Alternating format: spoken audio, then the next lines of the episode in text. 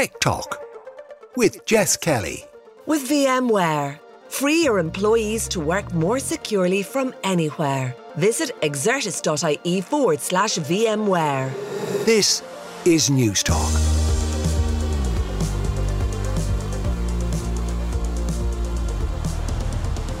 Hello and welcome to Tech Talk. Jess Kelly with you here on Newstalk.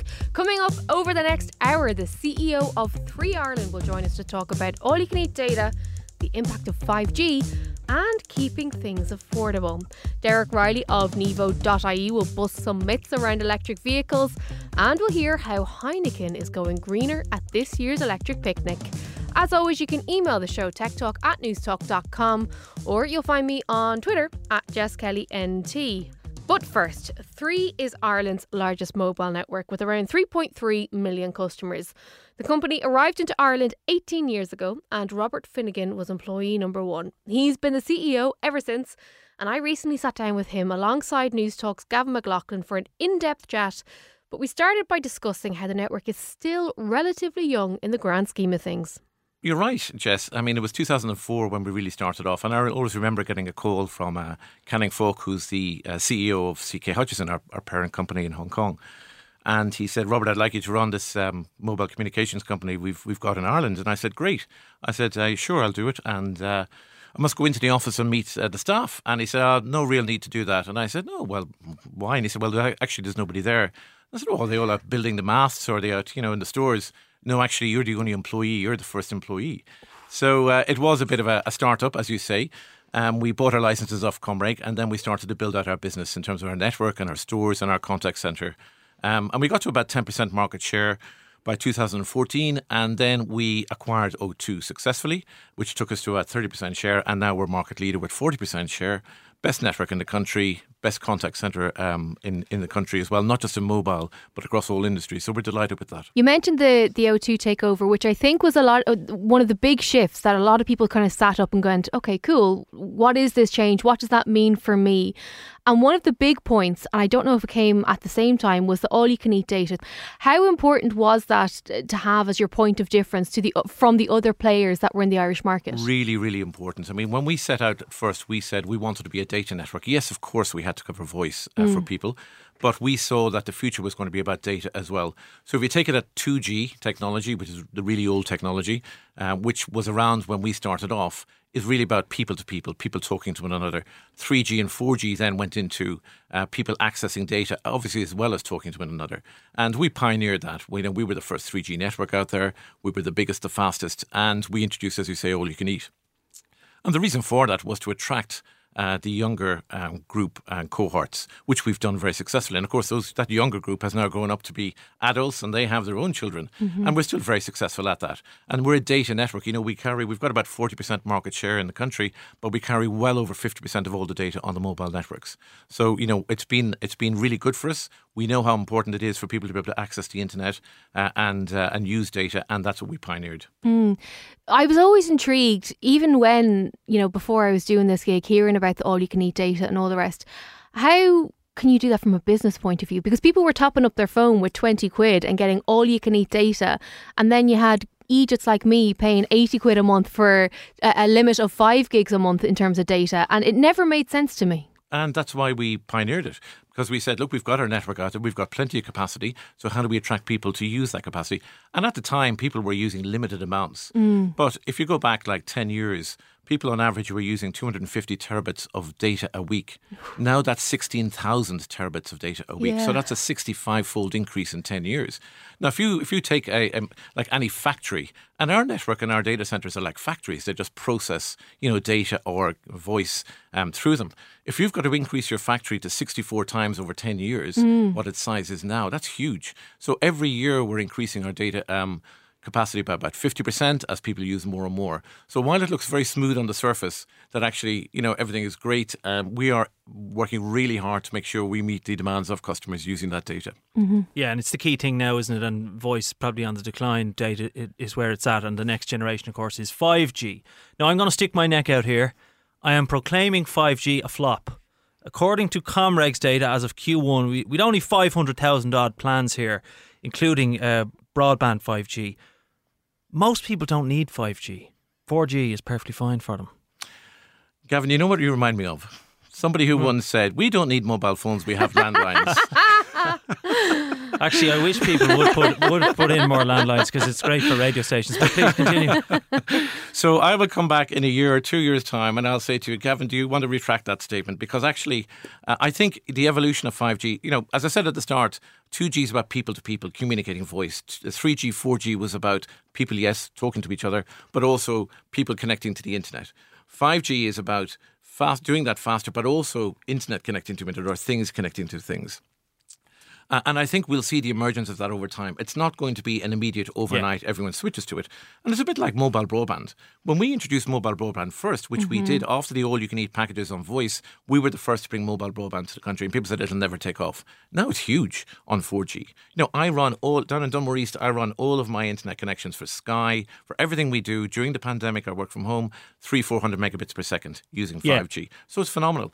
And I think 5G has a role to play in terms of the Internet of Things going forward, but it's also got a huge role to play in fixed wireless access or home broadband. So where people cannot get fibre, 5G is phenomenal. Yeah, and in manufacturing is the other industry where you can see it could be very useful. But also it's a cheaper alternative to fibre in cities, in urban areas as well. So it can play a role in urban areas where you can have an alternative to fibre at better value, and it'll play a role in the rural areas where you can't get fibre, but you have this phenomenal alternative, which is home broadband through 5G. What about the homes in those rural areas where, you know, they're still struggling to get phone signal, never mind 5G? There are fewer and fewer of those. You know, if there are people that cannot get signal, you know, we have 99.9% coverage. Now, there are pockets where you will get, because of the topography or whatever of the local landscape, it is going to be tricky, but people get together, talk to us, we will put a site up there because it's in our interest to provide connectivity everywhere. Yeah. There's a famous example, just to jump in briefly on this, the Aranmore example. And I know this is a real grove that everybody, any time I talk to anyone in Three, they talk about the work, they talk about how transformational it was for the people out there. And I do actually think I'd be on the other side of the fence to Gavin, which wouldn't be like us, but I would see the power that connectivity has for communities. And although the ads are obviously branded and all the rest, if you strip away the brand, it is a really good example of how technology can transform somewhere that was neglected and so remote that there was the fear of it just being abandoned. Absolutely. And if you talk to the people on Aranmore, they had net emigration. And it all started off about how do we change and how do we get people to migrate back to the island? But the one thing they needed was connectivity and communications, which they didn't have. So we went into the schools and we made the schools smart schools with smart blackboards, etc. We set up an innovation hub and a community hub where people were able to communicate at very fast speeds to London or Zurich or wherever. And we had companies. There was a guy who was a graphic designer in London, decided to relocate completely back to Aranmore and still run and do his job from there. And he has done that successfully. But it's also about, you know, the fisherman going out and not having to go out to see if his lobster pot is full, but putting a SIM in there, a connectivity in there so that he can actually look at his app and say, oh, it's reached a certain level, I'll go out and bring it in now. So it's all of that. And it's made a massive difference to Aranmore. But there's communities like that up and down the country. Yeah. And I think COVID also helped us expedite and do things that we never thought were imaginable pre-COVID that actually became reality during COVID. Is a 3G network being phased out? Wow, there's a good question. Thanks very much. I'm sure over time, around the world, 3G is being phased out because less and less people are using 3G because they've moved to 4G or 5G. But, you know, we would still have a cohort of customers that are on 3G and we'll make sure they're looked after. But it's nothing immediate. There's nothing in the immediate future that we're looking at here. Allow me to return to the topic of 5G potentially at my own risk. Obviously, there are areas where it does have good uses and, you know, you mentioned some of them. But I suppose what I'm getting at is Joe and Jane Soap, who are out there on their phones and they have 4G already and that's perfectly adequate. I mean, are they coming banging down the doors on the Three store saying, God, I don't have 5G on my phone. I really wish I did. Well, I mean, there's some people out there who do want to be trendsetters and do want 5G, but pretty much all the new phones now are 5G phones, so it will be enabled on their phones. So they will get used to the extra speeds. But as I say, 5G will enable other things other than just people talking to each other or downloading stuff from the internet. It's about the communication devices that they may have in their house that they will want to put into an app for themselves. So it's about lifestyle products that are available through our stores. So whether it is security cameras or smart homes or whether it is pet collars, that's where they start to see the benefit of 5G, because the speed at which things are communicated makes it possible to talk about things like driverless cars, because your latency is so low. Gaming is another area where 5G plays a huge role because of the low latency that's required in terms of interacting with the game. People want 5G and they want that instant interactability. They're niche enough areas though. I mean, gaming, Gavin, come on now. Gaming is niche. Gaming is not niche. There is no way in hell. Well, I go way in. You can argue over this yourselves. I mean, you know. No, gaming is not niche. Let's just get that on the record. Continue. Okay, well, okay. Whether it's niche or it isn't, I'm just interested because these stats that say we have only 500,000 plants here, which I think is pretty low for how long it's been around, a lot of them are probably people just upgrading to 5G without even realising or, asking Gavin, possibly for it. In 12 months' time, those stats will have changed exponentially, I guarantee you that, because more and more people are either upgrading or to become available to more people. How has the cost of living crisis affected you, or is it too early to say? I think it's too early to say. Clearly, we're monitoring it, but you know, we pride ourselves on being affordable to people. So in terms of the tariffs that we have, we're always good value, whether it's offering all you can eat, etc., etc. So we have taken a small price increase of 4.5% this year. But given the challenges, what does that mean? Sorry, you've taken You're passing that on to people. We're passing that on 4.5%, so as people upgrade. But given the challenges that we have in our business, for example, the amount of energy that we use to power our data centers, to power our network, all the sites around the country, we're seeing massive increases in costs. As you know, in our business, we're absorbing the majority of those, and you know, passing on the what we feel you know is appropriate. And do you expect at a time like this you might see a shift away from contracts towards prepaid plans, or what do you think? I don't. I know, because as I say, we believe our plans are affordable. So in a lot of cases, you know, these increases are very small relative to what people are going to see in their oil bills or their energy bills or their gas bills. It's nothing like that. And I think people do want to stay communicated. And I think this is where you will start to see the move to 5G home broadband, because it is more affordable. And I would encourage people to look at alternatives that are out there and switch, because you'll get very fast speeds at more affordable prices. How did you get on during COVID? What was the impact of that on you guys?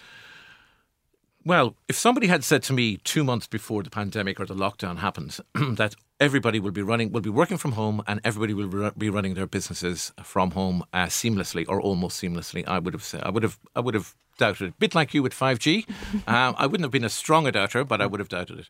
But actually, when we look at how the network held up during that period, it was phenomenal. So we saw a shift from usage in the urban areas, as people were in offices, etc., to remote areas. So people worked from home. So our network stood up extremely well. Now, there was an increase in demand at that point as well. Yeah. And in actual fact, the big spikes that we saw in demand were during announcements like when Leo Varadkar, the Taoiseach at the time, was in New York making that announcement on the, you know, from, it was Washington, I believe. Massive peak in demand. But we were able to manage all of that. And I think what it did show to us was that, and it showed, actually, I think, to the government and other bodies as well, if they didn't know it already, that mobile communication infrastructure is critical infrastructure. You know, in a pandemic, in any natural disaster, the one thing people want to do is communicate. They want to access the network. They want to find out what's going on, access the internet, etc. So I'm delighted to say that we were able to meet the demands of our customers, and we were able to enable the economy to keep going. And I know that's a big statement, but without communications, people would not have been able to run their businesses from home. So we played a major part in that. Undoubtedly, it's going to continue to grow, I suppose, this demand for connectivity as we look forward. COVID certainly was a big spike. It may have come back a bit since then as people go back to the office. But maybe you could talk to us a bit about your investment plans, I don't know, over the next 10, 20 years. I mean, what kind of scale of investment do you think is going to be needed so that the network continues to hold up against what's being demanded? Every year we're investing hundreds of millions in our network. You know, we've invested well over 2 billion in terms of the network over the last number of years. And we're continuing to invest, and we're investing in new technology. So we have the biggest 5G network in the country, 86% population coverage. We're getting awards for being the fastest in the country as well for 5G and 4G, and the best network awards. So if we weren't investing in our network and in our people and in our contact centre, we wouldn't be winning these accolades, and we wouldn't be market leader, because we're delighted to be 40% market share, but our customers put us there, and we can't be complacent about that. We must continue to meet their demands and their expectations, and hopefully exceed them at times as well. I want to pick up on something you literally just mentioned there about the customers, and Three is one of the networks above everyone else in Ireland, I think, that jumps out in my head in terms of these rewards and the perks, and, you know, the 3+ lounge and the 3 arena. And we now have, 3 above theatres. We've had it on jerseys over the years. There seems to be more to the brand than just the telecommunications side of things. It does seem to want to put a stamp on Ireland and give back to the consumers. What is that? Just a marketing ploy to get people to sign up, or is there something more to it in terms of giving back to the community that supports you? Absolutely, it's giving back to our customers, and ensuring. Well, it's also increasing our brand awareness and consideration. The 3 Arena is a fabulous asset for us. 3 Olympia now as well. Mm-hmm. Electric Picnic, where we're heavily involved, and a lot of other festivals across the country. And it is part of giving back. So it's saying, look, you're a customer of ours. We have these relationships and we want to reward you by getting access to ticketing access earlier than anybody else, or coming into the 3 Lounge and having a better experience. And it's all about building that empathy with the customer, and meeting the customer needs in that regard. Yeah. Earlier this year, I was talking to the head of one of the digital mobile networks, and he was saying that their customer service offering basically is so scraped back. You go onto the website, if you have a problem, you engage with the chat facility, and 9 times out of 10, the problem gets resolved there and then, and we all move on and have a good day. We know historically some telecommunications companies have struggled with customer support, customer service, customer satisfaction. How much... Not 3, I hasten to add, but carry on. Listen, good clarification, well caught. But I suppose, how much emphasis is placed, and do you still acknowledge and invest in that side of the business, or do you take learnings from these other digital networks that do it with a chat service and think, geez, maybe we're wasting a lot of money here? No, we invest in our contact centre, our award-winning contact centre in Limerick, and not just award-winning in terms of telecommunications, but across the whole of the contact centres in Ireland. So up against very stiff competition. Mm. Now, we clearly have a self-serve application as well. So some people do want to go on and self-serve or listen to the communities or whatever and resolve an issue. And, if you can resolve an issue yourself, it gives you actually a great deal of self-satisfaction. I was able to sort that out. But we have, 600 agents in Limerick. We invest heavily in the area. We've just added more people in there. We recently announced extra jobs down there in Limerick for our contact centre. And it's really, really important to us because people will want to talk to people at the end of the day and resolve an issue. And that's why, we have the lowest complaint levels in the industry. We do not take that for granted. We must continually invest in those areas. So investing in our contact centre in Limerick is really, really important to us. Sorry, our award-winning contact centre in Limerick. I think you've mentioned that 3 times now, just to make sure that we all know. And look, it is a great achievement because as someone who's had issues with, networks in the past, there's nothing worse than being on hold for hours on end, pressing 4, pressing 5 and still not getting your issue resolved. So it's a pain in the face. When new phones come out, so, in the coming weeks now we're going to have a new iPhone. A few weeks ago we got the foldable Samsungs. There's a lot of buzz from people like me who are very, very excited about it all. Does that echo the sentiment from the consumer, or are consumers being more savvy when it comes to what they're buying? I think when the 14 comes out, you'll see the early adopters wanting to have the latest technology, wanting to have the latest phone. But it's becoming less and less because clearly people who have, an iPhone 13 or whatever, or the latest Samsung Fold, some of the older ones, they'll say, well, actually, I'm perfectly happy with this and I'll wait for my contract to be upgraded, etc. So I think but there still is obviously an excitement around it, but the degree of excitement is probably becoming less and less. Mm-hmm. Can I ask you about your stores and what you think the future of them might be? Because there's a lot of question marks about bricks and mortar retail. Where's it all going? So where do you come down on that side? Well, it's actually interesting because during COVID, clearly our stores were closed during the lockdown periods. And so people did shop online, etc. But since the opening up again of the high street, where we're not quite back at pre-COVID levels yet in terms of footfall, but the stores are now playing a really important role in terms of people interacting with the product. So it's all very well to see a product online. But if you look at the return levels for products online, not necessarily in the mobile industry, but in other industries, sky high, because it didn't quite meet the aspiration of what they saw. Yeah, I was only looking at Next, the fashion retailer, 41 or 2%. Mind-boggling. Absolutely. Yeah. And imagine the cost and sustainability issues around all of that. So people going into a store, particularly with the price of handsets, and looking at it and saying, yeah, I like this, or I like the format of it, or whatever. The touch and feel, that's really important. Now, you'll also have noticed, Gavin, that our stores have evolved to more lifestyle stores. So we have an awful lot more products on display, which is about 5G and the connectivity of things. So whether it's if you're interested in photography, we'll have a camera that, you can link in with your phone, take shots, upload onto the cloud, etc. So there's always something in there for everybody. It's about 18 months or so since you've done that. How's it been going so far? Really well. Now, clearly during the lockdown, the rollout was slowed. We couldn't access our stores and we couldn't get materials.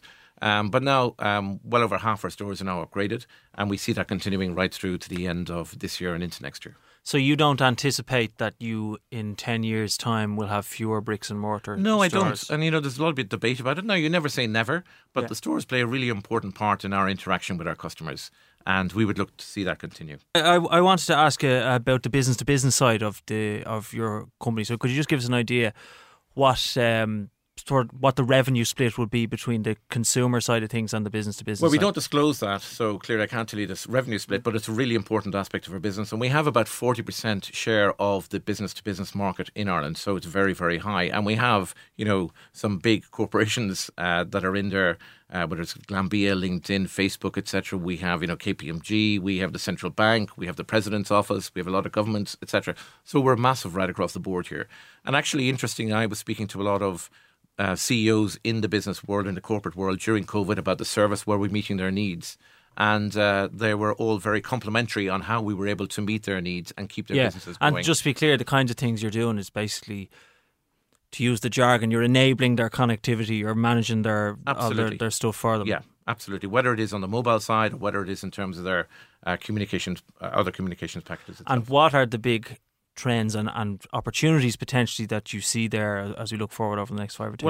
Well, I think clearly connectivity is really important. So in ensuring that if you're running a business that you have connectivity, and so resilience is really important for them.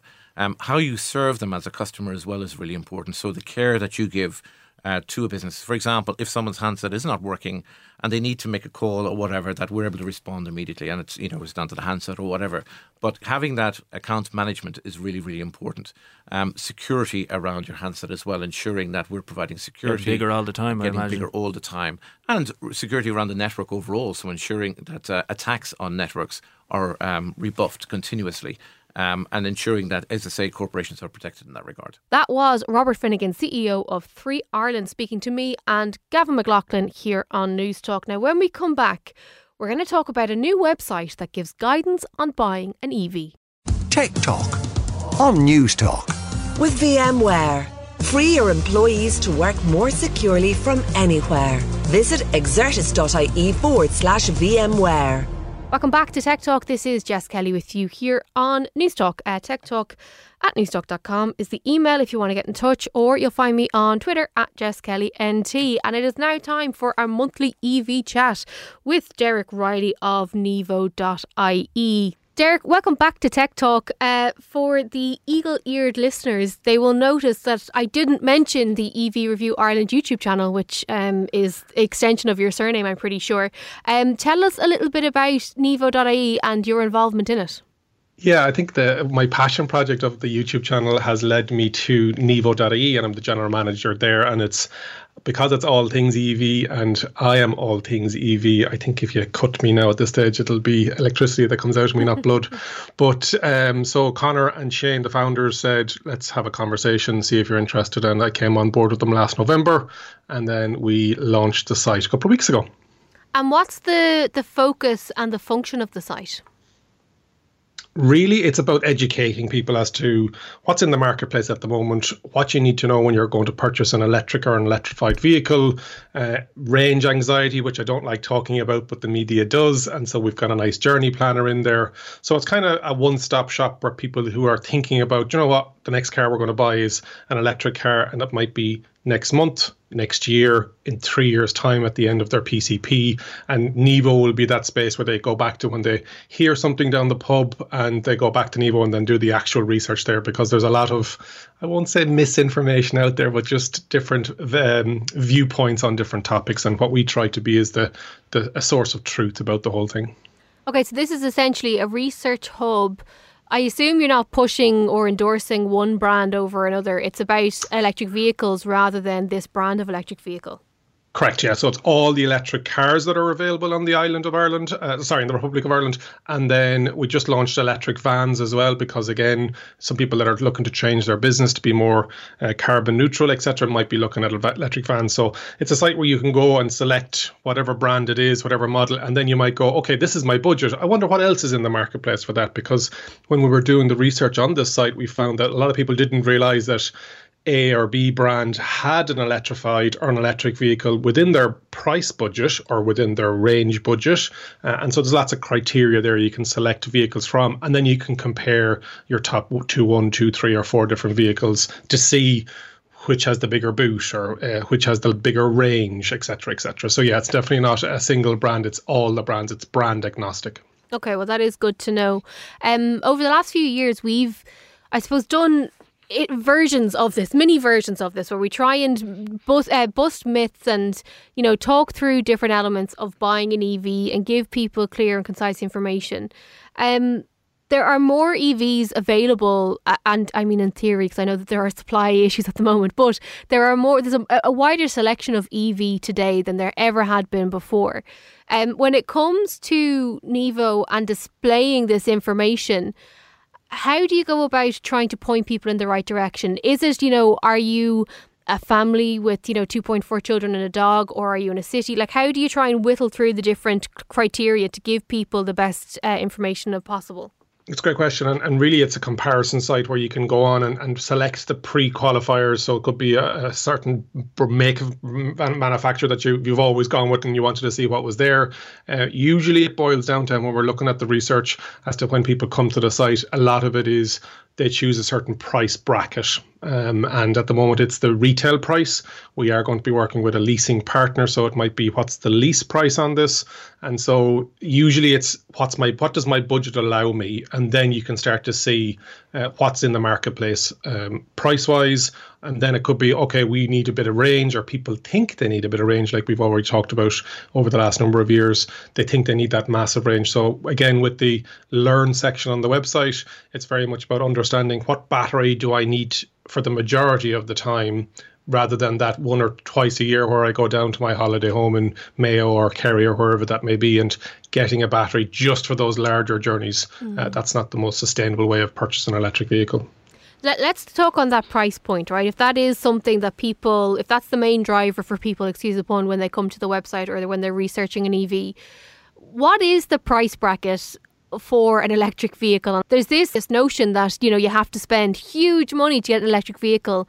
Is that the case, or what's the sort of starting point here? The starting price for an electric vehicle in Ireland at the moment, the prize is being held by the little Fiat 500e, and that's starting at just underneath €25,000 for the shorter range battery.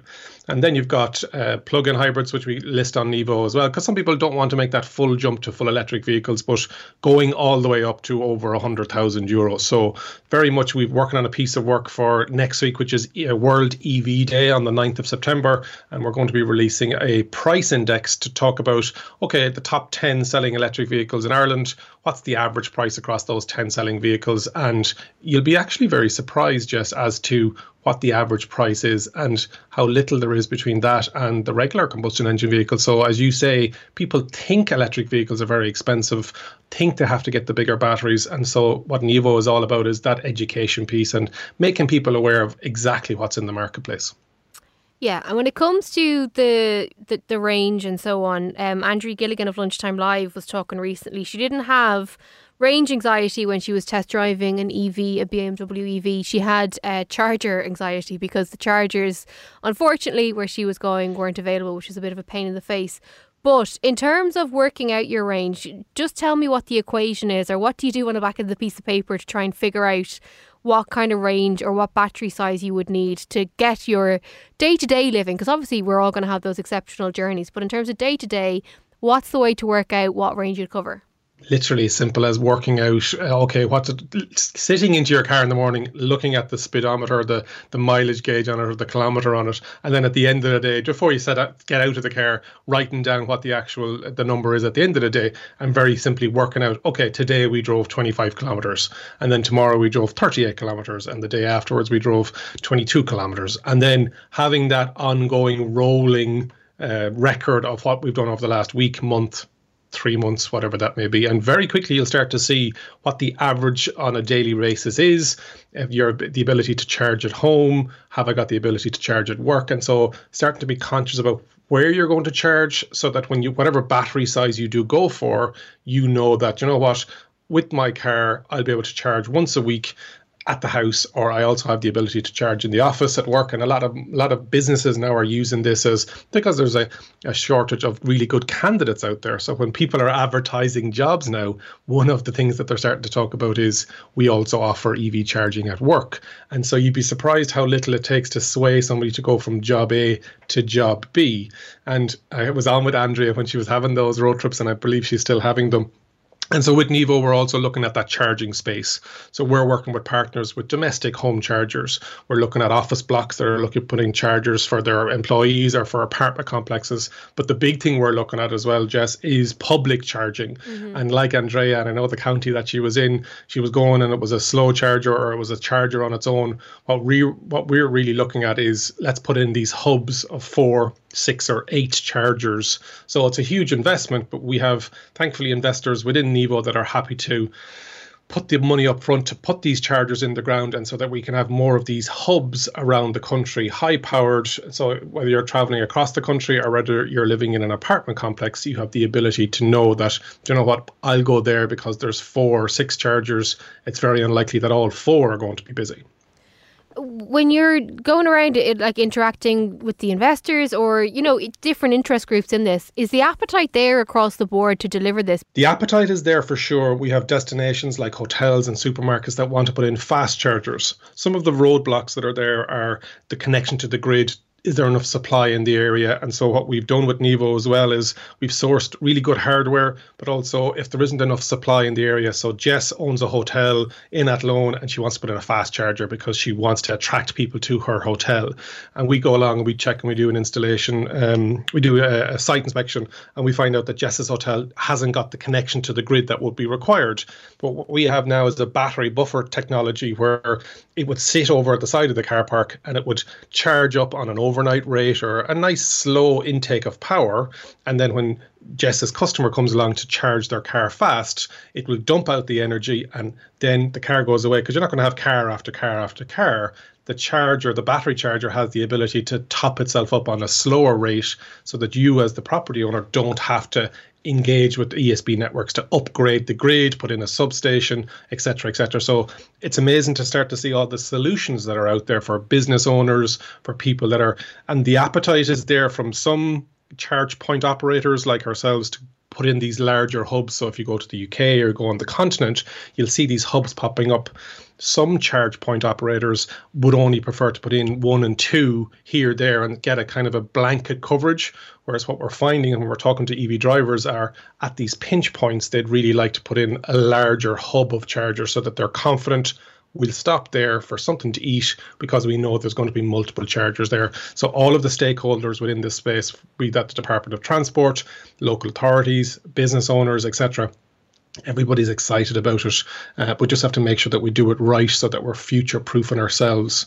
And there's a huge thing at the moment, Jess, where tap to pay is a big thing that people are looking for, mm-hmm. so that they don't have to download an app, they don't have to have an RFID card or a fob, etc. So all of our chargers will have tap to pay, but also when we're planning out these charging bays, that they're accessible to everybody, whether you're in a wheelchair, whether you're of slight build. You can't be dragging this massive cable over the bonnet and trying to plug it into your car. We're really looking at making sure that people feel safe with the lighting, CCTV. And so all of these things that you may not be thinking about when I say it to you there now, Jess, I hope you're thinking, you know what, that makes sense when you speak about it. Mm. And we're just not speaking about it at the moment. Yeah, one of the things that we spoke about a number of years ago, or maybe it was months ago, I don't know, time has just disappeared from my brain, but it was in relation to trucks, like EV trucks charging on ferries, for example, you know, having those kind of car spaces that kind of like a wireless charger for your phone, but EVs.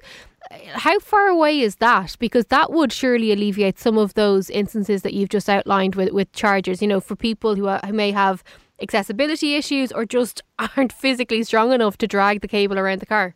Yep. Great question. And for sure, there are, like, it's already been trialed in the Scandinavian countries where buses and taxis who are constantly on the road and are stopped at a rank or at a bus stop, you have the ability to put that charging pad in the ground, and it's about 93, 94% efficient to charging it with a cable. So the technology is definitely out there.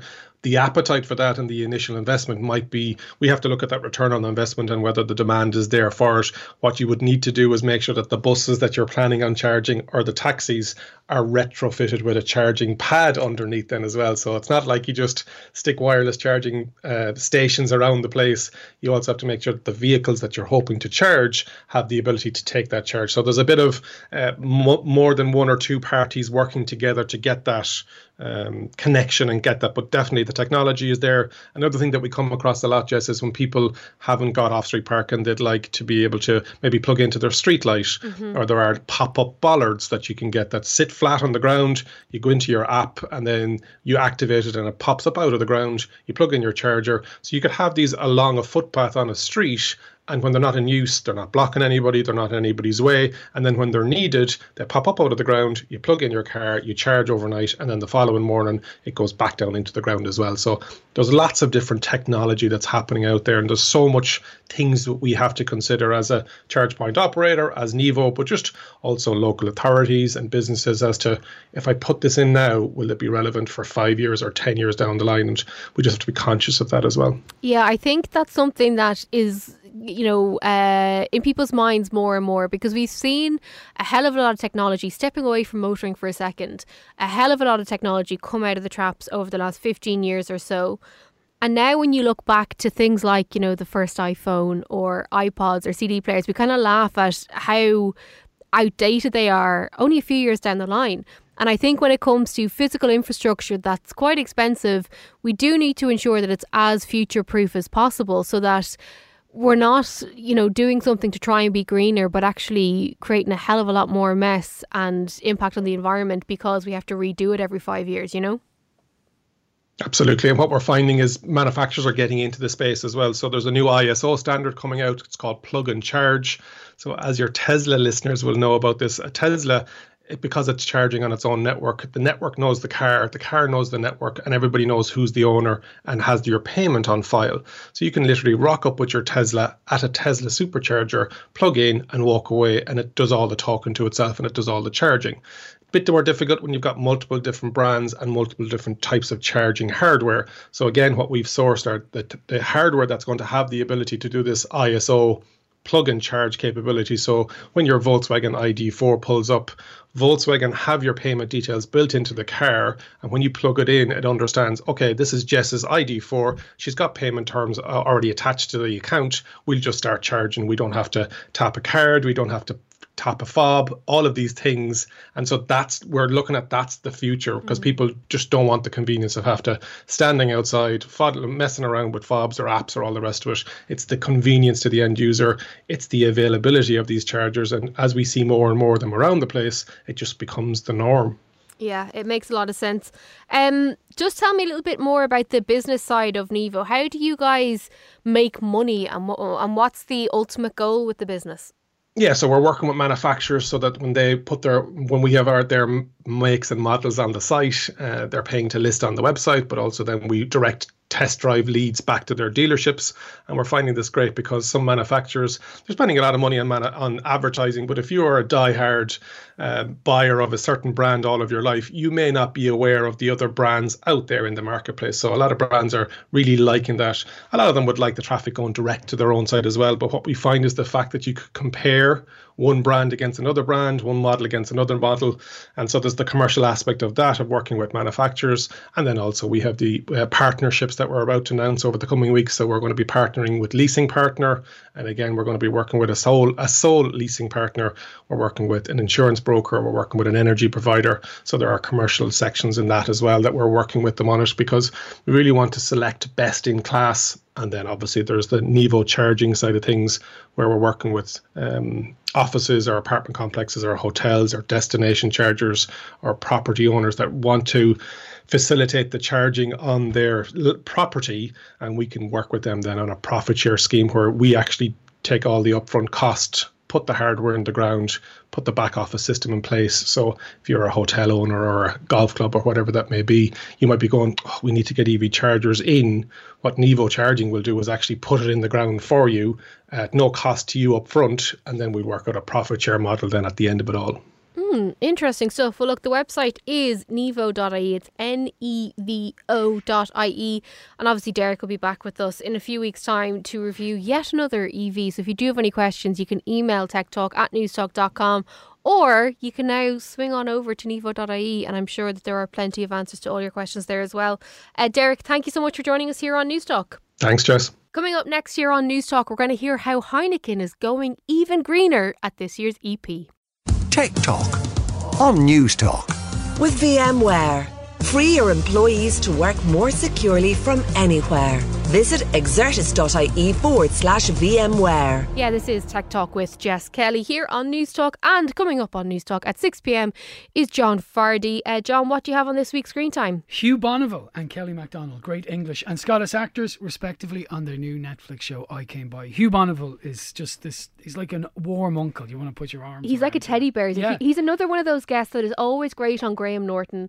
I wouldn't think and that I'd like... And on Screen Time. He's obviously also great on Screen Time. Second time this year, but anyway. But he is lovely. He just seems like a good egg. Oh, he really is. And you're funny you mentioned teddy bear because he's the dad in Paddington as well. And what I also want to mention is we are reviewing the Michael Flatley movie Blackbird. And all I can say is... Okay, I will be tuned in specifically for that. You look like you've aged a bit this week. I have. I want to tell you a little bit about, so last week on the show we spoke to Fraser Sterling, who is the head of product design at Sky. Yes. He's the guy behind Sky Glass. Have you seen Sky Glass yet? I've yet to, I know about it, but I've yet to integrate with it. And I will, because it does look pretty amazing. It is, like it's great. And I've kind of waxed lyrical about it for quite a few weeks, so I'm not going to do that now. But what I've realised is, I haven't seen that many movies or TV shows. It's only when, because the big thing with Sky Glass is that it aggregates the content, right? So you can go into like action movies and it pulls in movies from every single streaming service and TV, live TV outputty thing.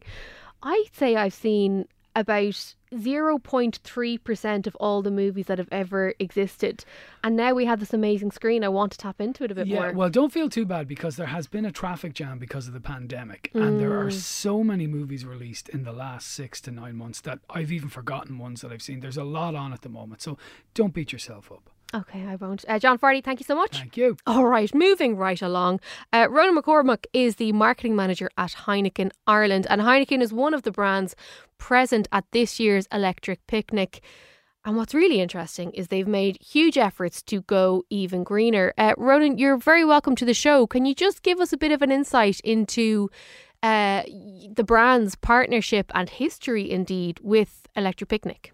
Yeah, hi Jess, great to speak with you. I suppose traditionally what we would have done at Electric Picnic was very much a music first offering. So it was generally our Live Your Music platform, which was a big kind of production, a big stage, and primarily led by kind of local and international artists running across the weekend. So it was very much a music first led approach for the last kind of 5 or 6 years. I suppose what we're doing differently this time, as you said, it's been 3 years since we've had Electric Picnic. Delighted to be back with our partners Live Nation. I suppose what we're doing differently this year is that as well as the music that people would come to expect and love about the Heineken area, we're very much leading with a message around sustainability, and we're delighted to bring to Ireland for the first time that the Heineken Greener Bar, which is something very, very different from us compared to things we've done in the past. So what makes it greener, and what efforts did your team have to go to try and pull this off? Because it's one thing to kind of have this ambition, it's another to make it come to pass. Yeah, so it's been very different. It's been very exciting for us, Jess. There's been a lot of learning and unlearning involved. So look, the ambition has been to try and make the area as sustainable as possible. And I suppose there's a few key things we've done. Firstly, from an energy point of view, we're using 60% less energy than we would have in previous years at Electric Picnic. And we've been able to do that through a number of different things, namely the use of biogenerators. We have a smart power plan in place, so we're able to flex our power requirements based on the time of day and what's going on in the area. And we also have kind of a lot more kind of ecologically friendly lighting and digital screens as well. So that's what we've been able to do from an energy point of view. From a waste point of view, just by the very nature of the design, we've been able to save almost 10,000 kilograms of plastic at the site. So that's the equivalent of about a daily waste of 11,000 Irish people. So that's a really good progress from us from where we would have been in the past. And from an emissions point of view, through what we've done from a waste and energy point of view, we've been able to reduce our emissions to the equivalent of about what will be 4,600 homes from an electricity point of view domestically. So again, that's a really impressive thing for us to be able to do. The other things we've done, we're having reusable cups in our area, so 20,000 reusable cups as opposed to single-use plastic that we would have had in the past. We have circular design running through the whole site, so everything has had a life in the past or will have a life again in the future. So whether that's wood, the use of salvage materials, the use of shipping containers that we've used now for the last 5 or 6 festivals. All of our uniforms are zero waste. And so they're made by, you know, a mix of organic cotton and polyester, as opposed to having international artists flying in and out over the course of the weekend. We've prioritized just local artists. So again, reducing our emissions there. And we're also using a roof that we've used 5 or 6 times in the past. Not only does that keep people dry, and the weather forecast isn't too good at the moment, hopefully the sun shines, keeps people dry and also collects the grey water, which in turn we can use to kind of the water, the foliage and plants on site and that as well. And then there's other things in terms of the basic artwork and materials that we've used on the menus to wristbands have all been produced with sustainability in mind. It sounds brilliant, and it also just sounds so simple. You know, it's small changes that make a big, huge difference. I'm wondering, from a Heineken point of view though, is it expensive to make these shifts and to go from, you know, single-use plastic to the reusable and even the uniforms? Like, does it cost you guys money to do this? Yeah, it does. Yeah, I mean, I think, you know, in terms of the cost of reusable cups and that relative to a single-use plastic, they are more expensive. There's a lot more to it in terms of the washing, the storage of cups, making sure that they're, you know, absolutely up to, you know, the standards people would expect when they're drinking our beer at festival. Likewise, our uniforms and that. So it does come up at, it does come at a cost relative to the things we would have done in the past. But look, we feel it's the right thing to do. I think there's an expectation on brands like Heineken to step up in this area. There's more we can do. We're on a journey. We're absolutely not best in class at this yet. But we're really keen to try and learn and develop and progress in this space over the coming years. When you're using the reusable cups instead of the single-use plastic, do you find that consumers do reuse them, or do they still end up on the ground? Because that is one thing that I noticed at festivals over the years, regardless of what brand it was. You know, there would be cups that you could use more than once and they'd still end up sort of disregarded on the ground. Is that something that still happens, or do consumer habits change? It does happen a little bit, Jess, in fairness, but I think, you know, habits have changed. I think behaviours have changed. And I mean, we've been trialling reusable cups now at a number of events across music and indeed rugby. And we find the more and more we use them, the more and more we educate people as to the benefits of them. We find that kind of, you know, discarding of cups happening less and less. So there's still an element of it, but I think with education and as a real consumer will to be, I suppose, proactive and responsible in this space, we're seeing that less and less. The other thing I'm always intrigued by when I go to a festival and I see the staff working so hard behind bars is the level that they are turning the products out, and the, I suppose, the communication between the bar staff, the till staff, and then the consumer. It is a serious operation. Does tech help with that at all, or does it come back to old school, you know, shouting across the bar? No, tech definitely helps. And I mean, we would have multi-dispense units, which allows us kind of pour beer to a really high quality, but at speed. So as opposed to dispensing from a keg. So we have that on our big bars around the site. The use of contactless payments at the bars has certainly helped from a queuing system point of view and general ease of access as well. So I think technology definitely is playing a part there, and in credit to the staff on site, and that they do an incredible job over a long weekend, and without them, you know, we would be truly lost. So I mean, it's a testament to their passion and dedication over the course of the weekend, and we're hugely appreciative of their efforts. Ronan McCormick, Marketing Manager at Heineken Ireland, thank you so much for joining us here on Newstalk. And that is all we have time for this week. If you missed any of the show, you can listen back in full on the Newstalk app powered by Go Loud. I'll be back with Shane and Ciara on Monday's Newstalk Breakfast. But in the meantime, enjoy the rest of your weekend.